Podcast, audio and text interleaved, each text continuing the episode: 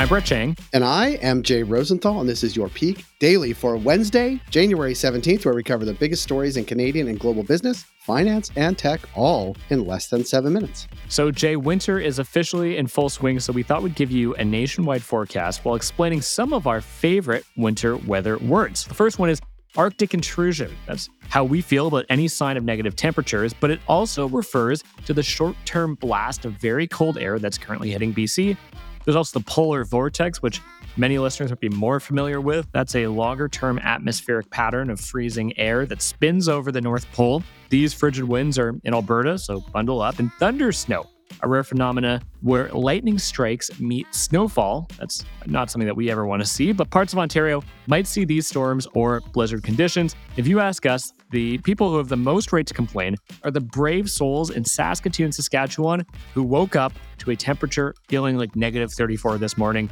Jay, how you feeling about the cold? It's cold in Toronto too. Not to downplay Toronto's uh, cold weather. No, but we are the warm weather folks in this scenario. I honestly, we record this late in the afternoon or evening, early evening. I haven't been outside yet, so today I'm not. I'm dealing with it by not going outside. The other interesting thing is about all of these things. They make great band names. Like if you're a band from Canada, these are great names. Thunder Snow. Yeah, even Arctic Intrusion. It's not bad. You know, I, uh, I'll say this, Jay. I, I feel like those type of bands don't even really exist anymore. These yeah. are like classic rock band names. I could never see a truly popular pop like band being named Arctic Intrusion. But maybe I'm wrong. But there were Arctic Monkeys. I think you just called me a boomer. Yeah, that's usually how this all kind of wraps up in the intro. Friend, aside from these weather words, what do we have for Peak Pals today? For our first story, Burger King gobbles up franchises. For our second story, Canada's sugar industry gets a sweetener and our big picture. For our first story, Restaurant Brands International, RBI, which is a very fake sounding Canadian company, is the very real owner of Tim Hortons and Burger King, just ordered 1,000 Juicy Juicy franchises. Brett, what's going on with this expansion? Yeah, so here's what's happening. RBI agreed to pay a billion dollars for Carrols Restaurant Group, the largest U.S. franchisor of Burger Kings. Now, in the deal, RBI will buy back 1,022 of its BK franchises across 23 states, in addition to a handful of Popeyes locations, another RBI brand. RBI also acquired 70 Burger Kings from bankrupt franchisor Meridian Restaurants last year. RBI will refranchise locations it has purchased after zhuzhing them up a bit. And you know, BK likes to have it their way because you rule, Brett. Yeah. Uh, no free ads. like it, no tomatoes. That's my way. There you go. It's happening because, like a many disposed monarch, Burger King is trying to regain its lost glory. Last year, a new CEO instated an aggressive rebuilding plan, including restaurant remodels and changes to burger making procedures. Owning a franchise location makes it easier for BK's bigwigs to implement these changes. And here's why it matters. Coming out of COVID, the fast food industry has surged. In Canada, sales at limited service eating places, actually means fast food joints, have outpaced pre pandemic growth. By buying back franchises, chains can cede control, drive value, and reap the rewards. In October, the last month that Stats Canada has data for, sales totaled $3.7 billion, 8% higher than the year before and 25% higher than five years prior. Now to zoom out. Chains like Five Guys and McDonald's have bought back franchises as of late, with the Golden Arches flipping them to new operators, which gets some young blood in its franchising system. Also, will let them charge new, higher franchising fees.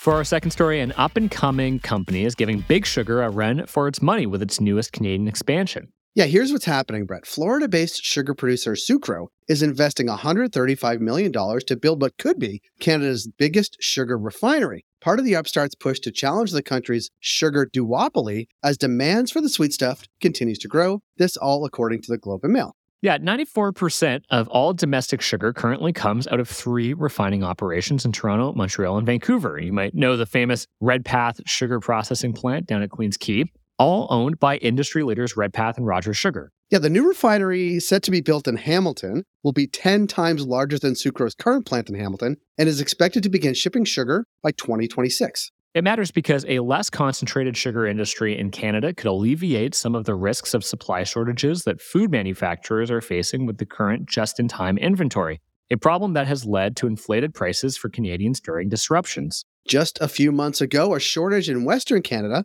left businesses and consumers paying upwards of double the price for a bag of sugar. To zoom out, experts say that by shoring up the sugar supply and giving manufacturers supply guarantees, Sucro's new Hamilton facility could have a domino effect by giving food manufacturers the assurances that they've been looking for to expand their businesses. And for today's big picture, Canada's annual inflation rate accelerates to 3.4% in December, complicating the path for the Bank of Canada. Canada's annual inflation rate rose to 3.4% in December, up from 3.1% in November, largely reflecting a sharper decline in gasoline prices a year ago compared to last month.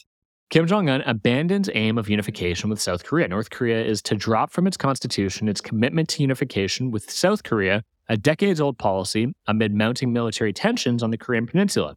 Kim said the country is his principal enemy and its citizens should no longer be regarded as fellow countrymen. Uber is shutting down Drizzly three years after the $1.1 billion acquisition.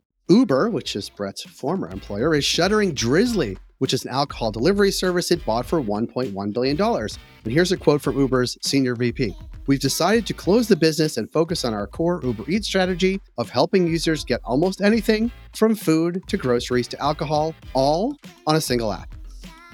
Peak Pals, thanks for making us the most listened to business news podcast in Canada. If you got a second, why not follow this podcast on your app of choice and leave us a review? And if you want more Peak, make sure to subscribe to our daily newsletter at readthepeak.com. Have a great day, Peak Pals.